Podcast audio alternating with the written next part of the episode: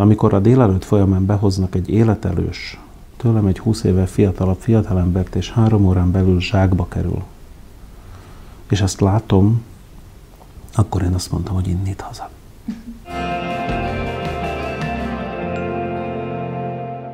Kedves Pál, hát nagyon szépen köszönöm, hogy betekintést enged a hányattatásaiba, illetve a megpróbáltatásaiba, amit a koronavírus fertőzés okozott önnél.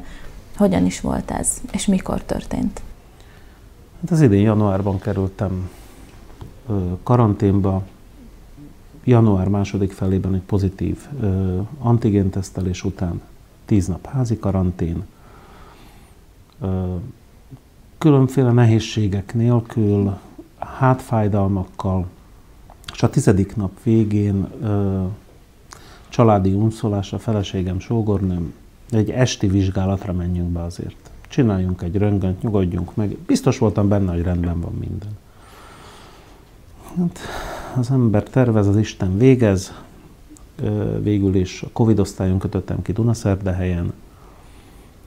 Nem volt szükségem külső segítségre, tehát oxigénellátásra, oxigénmaszkra sem, viszont a tüdőm kilencven százalékát megtámadta a vírus. Ezt az orvosok mondták, négy nap után hazaengedtek, negatív antigén és pozitív pé cé er-teszttel, tehát továbbra is karanténban. Ebben az időben édesanyám is post-covid traumával kapott egy agyvérzést, ami ijesztő volt, de a, a történetnek nem itt volt sajnos vége. Én február negyedikén jöttem ki a kórházból, és február tizenharmadikán reggel nagyon elkezdtem vérezni. Tehát elpattantak a tüdőben az erek, erős vérzéssel visszajutottam Dunaszerdahelyre, és ott állapították meg, hogy a Covid következtében egyrészt az aortában keletkezett egy hatalmas vérrög, és a másik oldalon pedig extrémül híg a vérem. Tehát egy újabb tíz nap kórházban, az eseményeknek, a vérrögnek és a uh, hígvérnek a kezelése, ez uh, a késő nyárig eltartott. Igen, mert ez egy ellentmondásos dolog. Hogy vérrög... Az orvosok is tanácstalanok voltak, ugyanis azt mondták, hogy a vérrög és a rögképződés az a Covidnak egy jellegzetes mellékhatása, viszont nálam a vírus kikapcsolta a májban az egyes receptorokat, amelyek azt eredményezték, hogy túlhígult a vér. Tehát ez egészen augusztus közepéig eltartott. Maga a kezelés. Igen. Most jelenleg hogy érzi magát? Én tökéletesen érzem magam, és az eredmények is azt lehet mondani, hogy tökéletesek. Menjünk még vissza január végére, február elejére, amikor ott volt a Covid osztályon, akkor mit élt át? Nem volt egyszerű. Tehát bementem, és másnap reggel az ember, amikor kinyitja a szemét, elkezd gondolkodni, hogy most mi lesz, hogyan tovább. Tehát ahogy jöttek a, a beöltözött orvosok, nővérek, az nem volt mindegy. Amikor a délelőtt folyamán behoznak egy életelős, tőlem egy húsz éve fiatalabb fiatalembert, és három órán belül zsákba kerül, és ezt látom, akkor én azt mondtam, hogy innét haza. Hallottunk sok mindent, tehát igyekeztünk zárt ajtó mögött élni az életet, és elvágni magunkat a szomszéd szobákról. Mennyire lehetett? Hát nézze, amikor szaladnak az orvosok, és újraélesztések vannak, azokat a hangokat, azt, azt hallani. És nem a legsúlyosabb osztályom voltam. És ezek a hangok még a mai napig a fülébe csengenek? Igen. Milyen érzés? Félelmetes. Az biztos. Pszichikailag sokkal jobban megviselte önt, mint testileg? Az eltöltött Ö, napok ott? Ott nem. Az... Tehát ott, ott ezzel nem volt időm foglalkozni. A sok akkor jött, amikor engedtek haza. Uh-huh. Ez délután fél négy volt, és a csomagokat még germicidlámpával ö, kezelték, és hozta ki a bőröndömet a nővérke, és elsírta magát. És azt mondta, hogy fél négy van. És az első, aki kimegy az ajtón, mert eddig csak vittek. Édes Istenem! Ön volt az első, aki a saját lábán távozott? Aznap igen. Délután fél négykor. Milyen érzés volt ez önnek? Családnak erről nem beszéltem. Ott, ott valami megrobbant bennem, és ott azt mondtam, hogy ez nagyon ijesztő. Uh-huh. Mit gondol, hogy miért maradt itt? Oka van. Tudja az okot? Ön azért nagy túlélő. Ezt már megbeszéltük kamerákon kívül, hogy már maga a születése is eléggé körülményes volt, és azon túl is, és hogy most is kapott egy ilyen leckét. Ta- tanult belőle valamit? Mindenképpen. Tehát én pontosan tudom, hogy tehát az ember visszavezeti a dolgokat. Én tudom, hogy hol kaptam el a vírust. Uh-huh. Valószínűsítem azt is, hogy kitől. Igen. Hibáztatja? Nem. Nem, tehát ez, ez nem olyan, hogy ö, szándékos, ezzel együtt kell élni. Ha hibáztatni, akkor egészen mást és egészen máshol kell. Ö, az emberek gondolkodását. Ö, amikor láttam azt a Covid osztályon, hogy mennyire kimerültek a nővérek és az orvosok. És ezek az emberek, ö,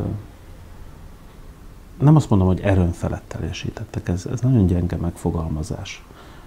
De az egyik este bejön egy nővérke, és akkor azt mondja, hogy hát fekvő betegek, mert Covid osztály, hogy ő akkor bekrimezi a hátunkat, hogy ne fájjon. És akkor azt mondjuk, hogy jó, akkor az, az öt perc, igen, akkor öt percre üljön le, mert megértem el annyit. És, és látni azt, hogy tényleg az erejük száz ötven százalékát adták ott. És fáradtak voltak, ők nem mutattak semmit, ők, ők szintén. Nekem az volt a tapasztalatom, és ez Dunaszerdahelyi, hogy nagyon pozitívan álltak a dolgokhoz, profin is pozitívan. Tehát a hozzáállásuk segítette az önök gyógyulását? Mindenképpen. Ön szerint mennyiben befolyásolja a pszichikai jólét azt, hogy valaki már gyógyultan távozik egy Covid osztályról, avagy nem? Nehéz elmondani, mert barátok mentek el. Voltak az ismeretségi körömben olyanok, akik lélegeztetőgépről jöttek vissza, uh-huh. és már úgy voltak, hogy mehetnek haza, és fél órán belül elmentek. Tehát ezt, ezt senki nem tudja, hogy kinél mit eredményez ez a betegség. Ö, fejben ott kell lenni. Uh-huh. Tehát ez másképp nem megy.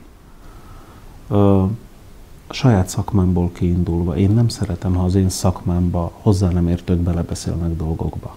Hát ne tegyük ezt mi az orvosokkal. Ők pontosan tudják, hogy nekünk mire van szükségünk, ők azt tanulták, ez az ő szakmájuk, és meg kell őket hallgatni. Tehát én az orvosoknak feltétel nélkül hiszek. Változott az egészségügyhöz való hozzáállása ezután, az eset után? Igen. Mennyiben? Eddig ö, tudtam, hogy mit kellene tenni, most már hiszem, hogy ö, sikerül is. Tehát nekünk újjá kell építenünk az egészségügyünket. Ez Szlovákiában nem egészségügy, ez biznisz. És pontosan a Covid mutatja meg azt, hogy ki az az orvos, aki szívvel, lélekkel orvos és gyógyít, és ki az, aki úgy áll hozzá, hogy ez egy üzlet. Azok az emberek, akikkel én kapcsolatba kerültem, higgy el, azok nem a pénz miatt mentek be oda naponta. Ők azért mentek oda, hogy emberéleteket mentsenek, idegen embereket, akik, akik tényleg másnak csak, csak egy ember. Önnek milyen praktikák, vagy milyen kapaszkodók voltak azok, amikbe, amikbe tudott kapaszkodni azok alatt, a napok alatt, amíg ott volt a kórházban? Van itthon két gyerekem. Igen. Kapcsolatban voltak egyébként? Beszélgettek? Persze. Önnek segített ez? Csak is. Mit mondtak a kislányok? Hát nem csak mondtak, hanem írtak is. Tehát amikor az ember megkapja a csomagot, és, és van benne egy levél, egy kis kép,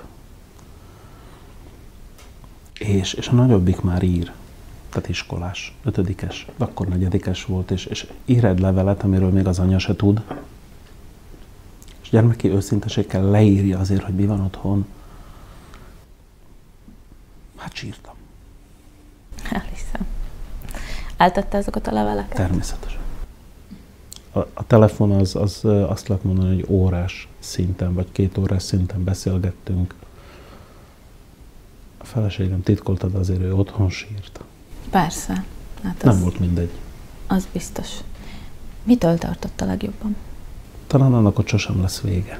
Uh-huh. Tehát a legrosszabb meg sem fordult a fejemben. Tehát tudta, hogy az nem fordulhat elő? Nem. Tehát az, azt nem engedtem meg magamnak, én azt mondtam, hogy akkor innen megyünk haza. Tehát ott volt időm átgondolni azt, hogy akkor mit fog kelleni másképp csinálni az életben.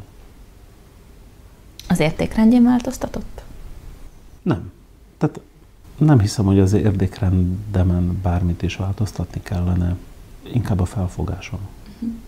Mi az, amiben változtatott a felfogáson? Tehát egyrészt jobban odafigyelni másokra. Másrészt elgondolkodtató az is, hogy hogyan lehet biztonságosabbá tenni az életünket. Új löketet is adott önnek ez a betegség? Mindenképpen. Tehát ez, ha van ennek bármiféle haszna vagy pozitívuma, akkor ez az? Igen.